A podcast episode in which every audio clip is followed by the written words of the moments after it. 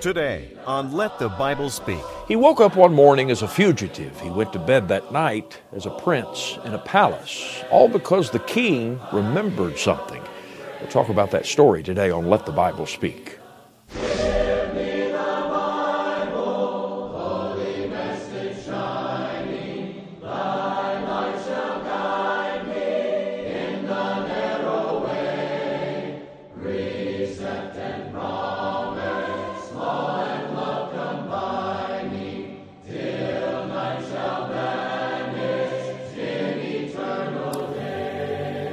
And welcome to Let the Bible Speak. Thank you for joining me for the program today. It's always good to be with you to study the Word of God. For our sermon today, I want us to go back to the Old Testament and study from a story found in 2 Samuel. Of course, some of the greatest stories in the Bible are some of the shortest and most obscure. When we think about the life of David, we think about his fighting the mighty giant Goliath, or we think about his other exploits as king. We perhaps think about his transgression with Bathsheba and the murder of Uriah and the horrible consequences that he brought into his life and the lives of others through his sin. There's much to study in the life of David. The story I want to talk to you about today, though, is contained in only a very few verses in 2 Samuel, but it's one of the most powerful stories from David's life. And it shows us the wonderful and gracious side of this man whom the Bible describes as being a man after God's own heart. It involves a boy that was the son of David's dear friend, Jonathan. And I want to pick up the story in 2 Samuel chapter 4, and I'm going to begin reading in verse 4. The scripture says, Jonathan, Saul's son, had a son who was lame in his feet. He was five years old when the news about Saul and Jonathan came from Jezreel. And his nurse took him up and fled. And it happened, as she made haste to flee, that he fell and became lame. His name was Mephibosheth. I want to talk to you about this young man named Mephibosheth today, and his father Jonathan, and his relationship to the man who would become the great King David. I'm going to entitle our sermon today, For Jonathan's Sake. And I'll return with that after a song from the congregation. Worthy of praises, Christ our worthy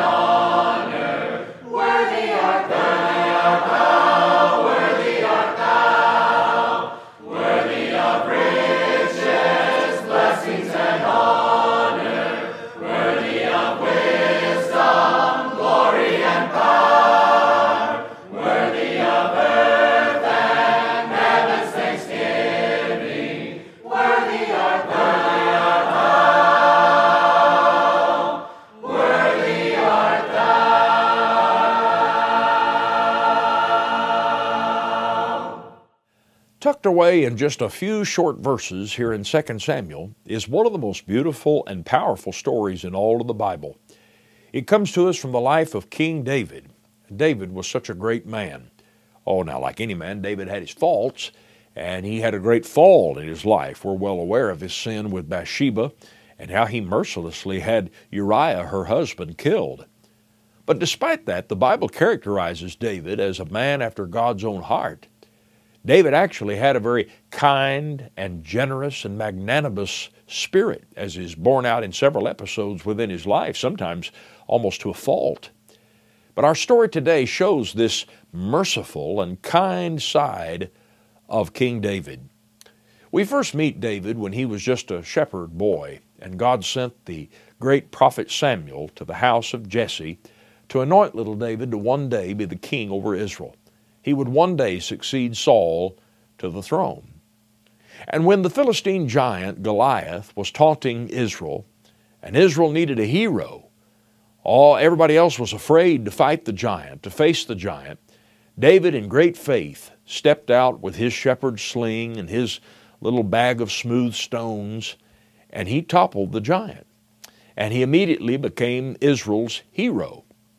Well, King Saul wanted to know more about him. He wanted to interview him. And so young David is brought before Saul, and he speaks with him, and he takes him in to his house and makes him a prominent member of the royal family.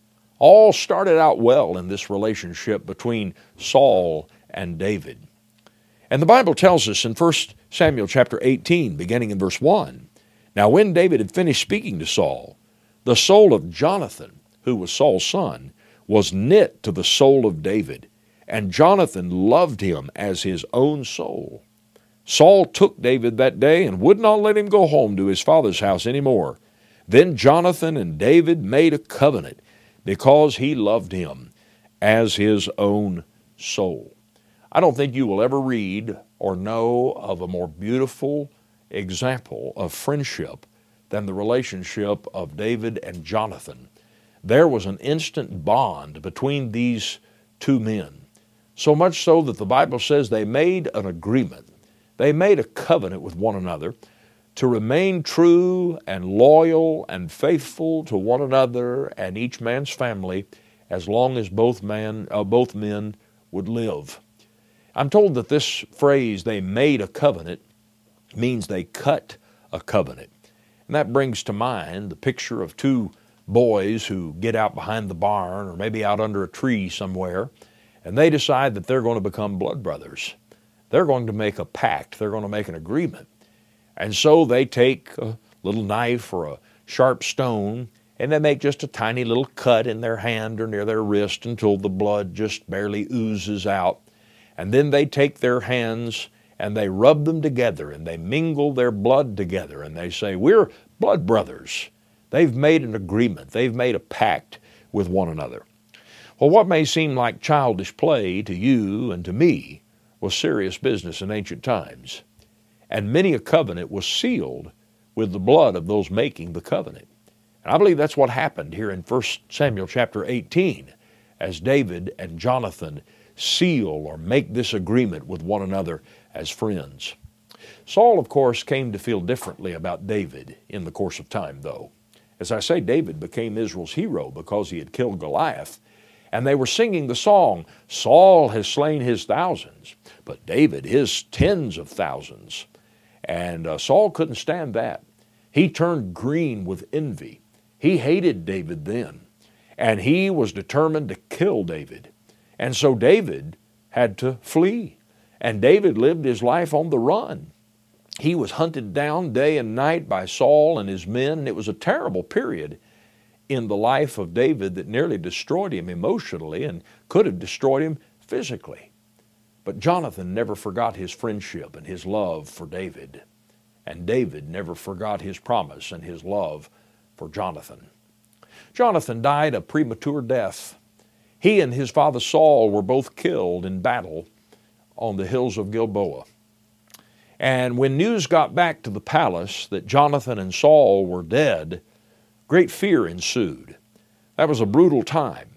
And if a king was killed in battle, it was customary for the conquering king to then swoop down on the palace and to kill all the surviving members of the royal family, to keep a legitimate heir from coming back later and trying to reclaim the throne.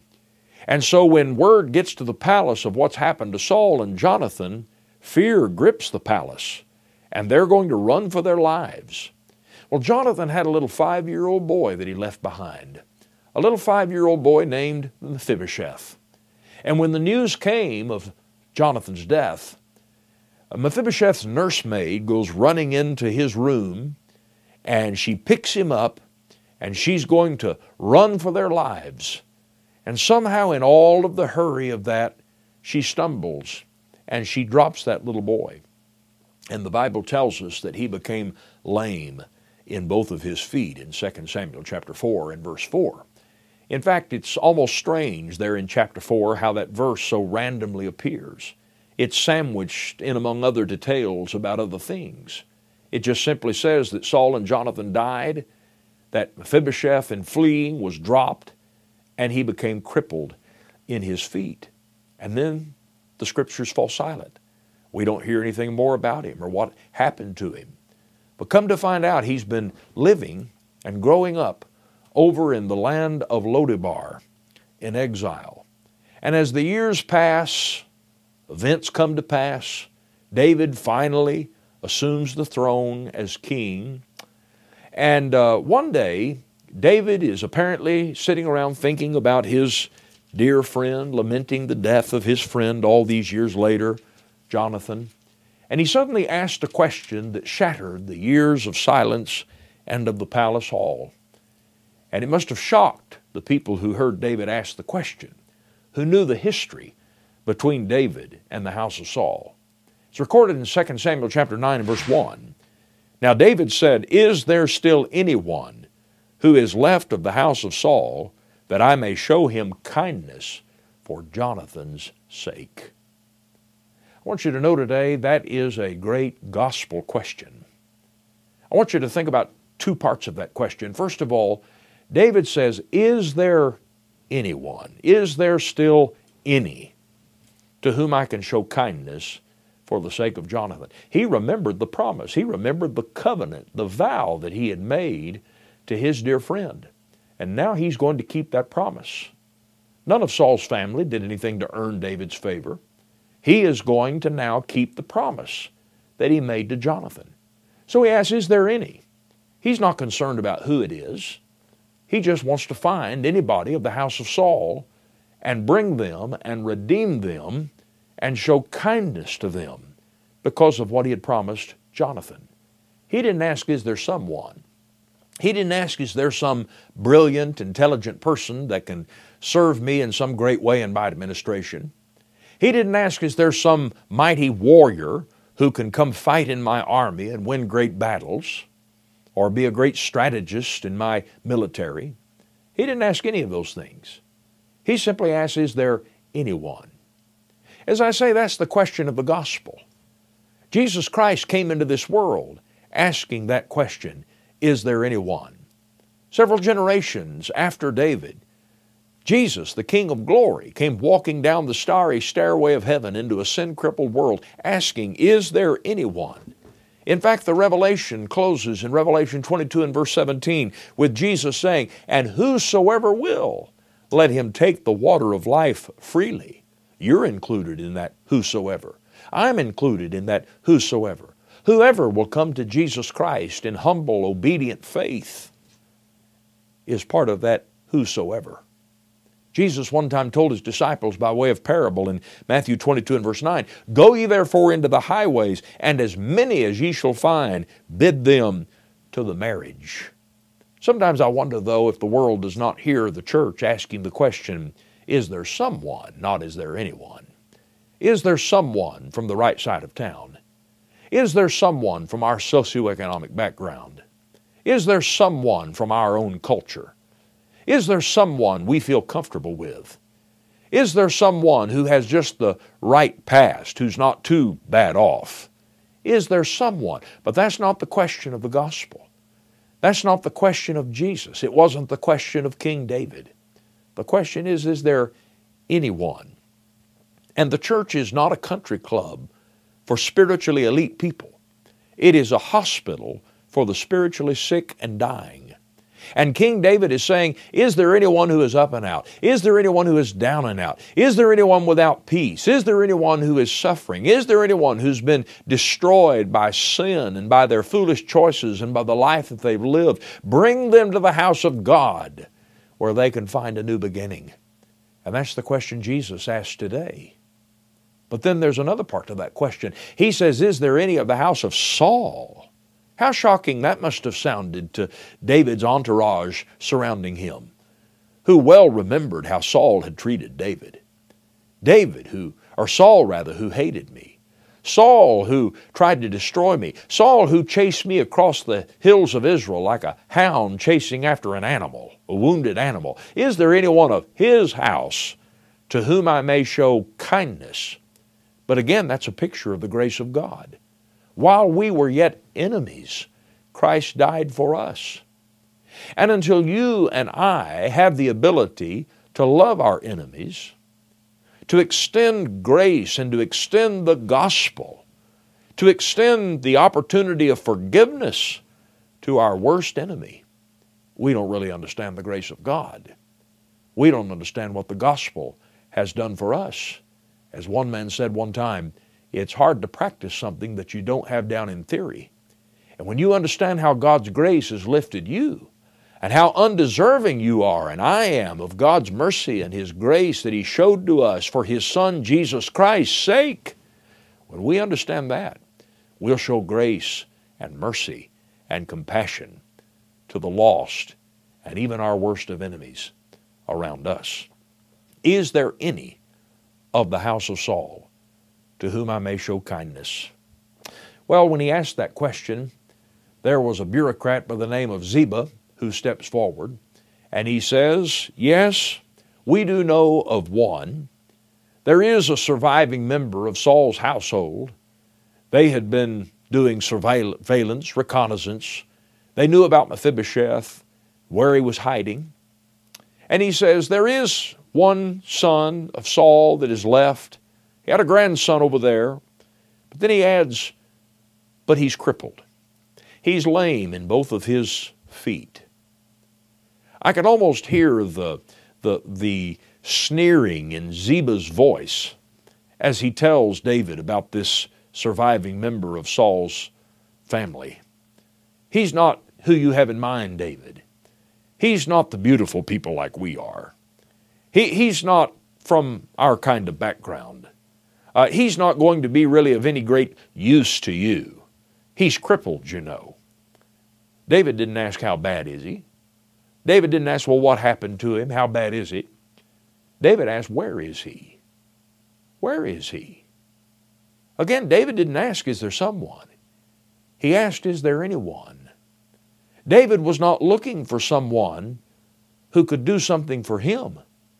He was looking for someone that he could do something for them. And the same is true with King Jesus today. He's not looking for people who can do things for him. He's looking for people that he can do something for them. And that includes you. And it includes me. And so David tells his people, go get him. And so they go off to this place called Lodebar, which, by the way, the name Lodebar means barren pastures. Doesn't that paint a picture? He's living over here on this backside of nowhere. Here he is, the former prince, the grandson of the first king of Israel, Saul, and he's living his life, a pitiful spectacle over here, in fear every day that one day King David is going to find him and is going to cut his head off. His men come thundering up to the place where Mephibosheth is hiding. They take him and they put him in a chariot and they send him racing back for the capital city to stand before David and how terrified he must have been as they went. They bring him into the palace, into the throne room before David. And the Bible tells us that Mephibosheth just falls down before him. What else could he do? He was at David's mercy. David held the power to, to save his life or take his life in his hand, and Mephibosheth knew that. And so, in humility, he falls before David. And David says something that must have absolutely shocked him. He said, Fear not, Mephibosheth, because all that you lost when the house of Saul fell, I'm now going to restore to you. I'm going to give you back everything that your grandfather and your father intended for you to have.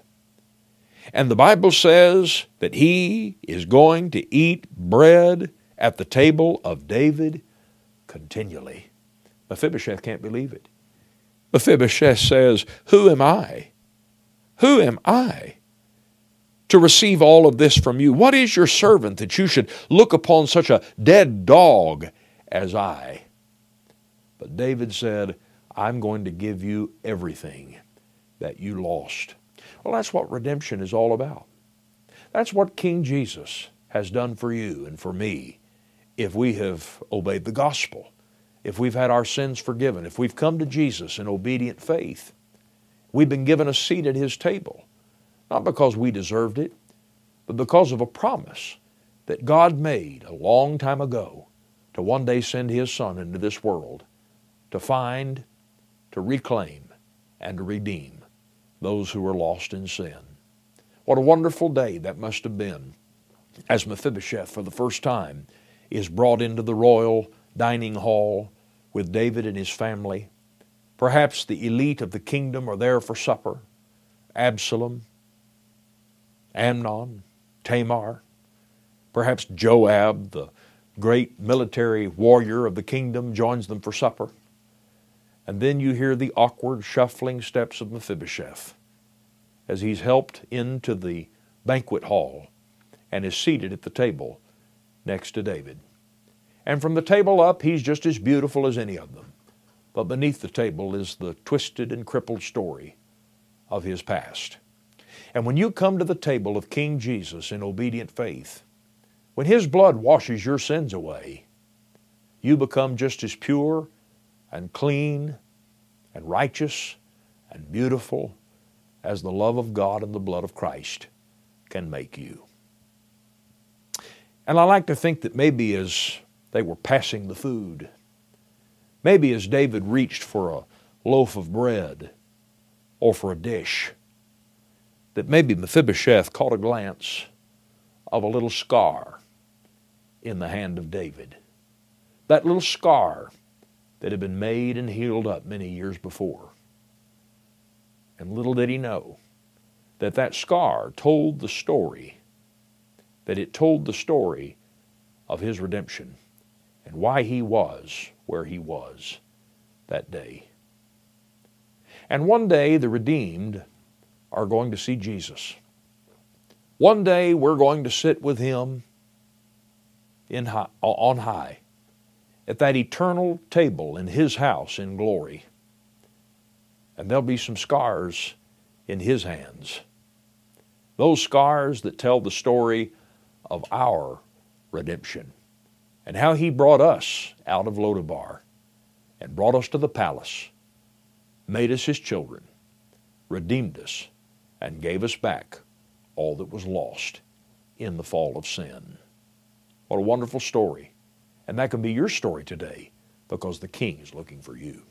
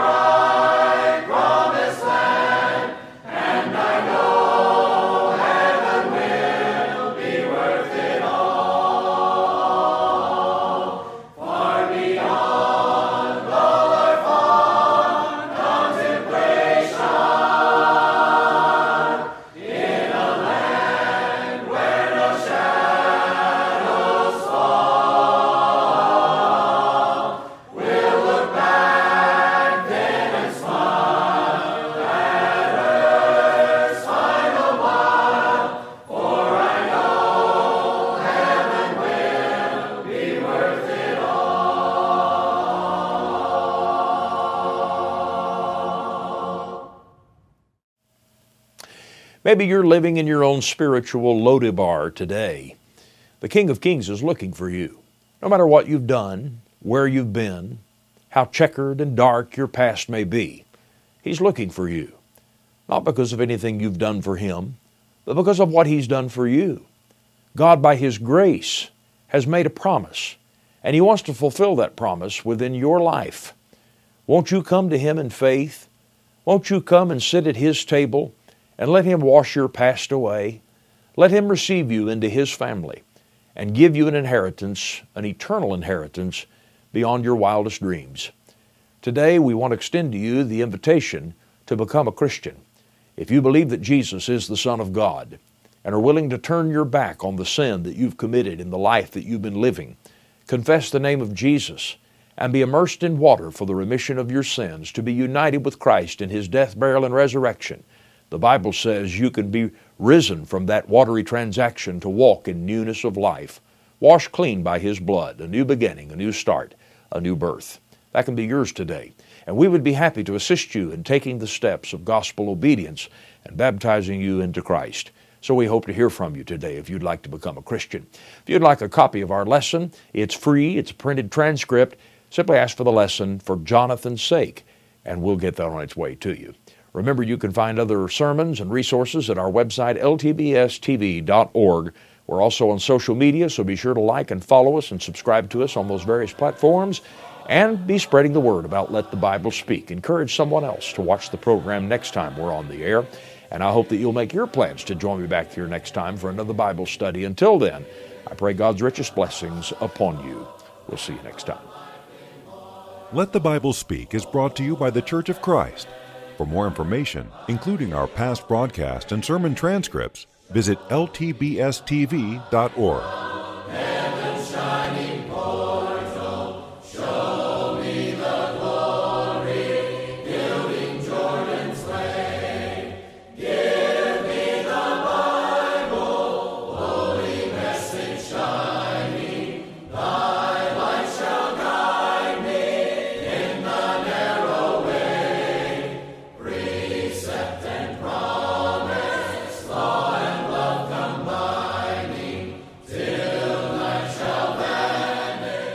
for being with us today.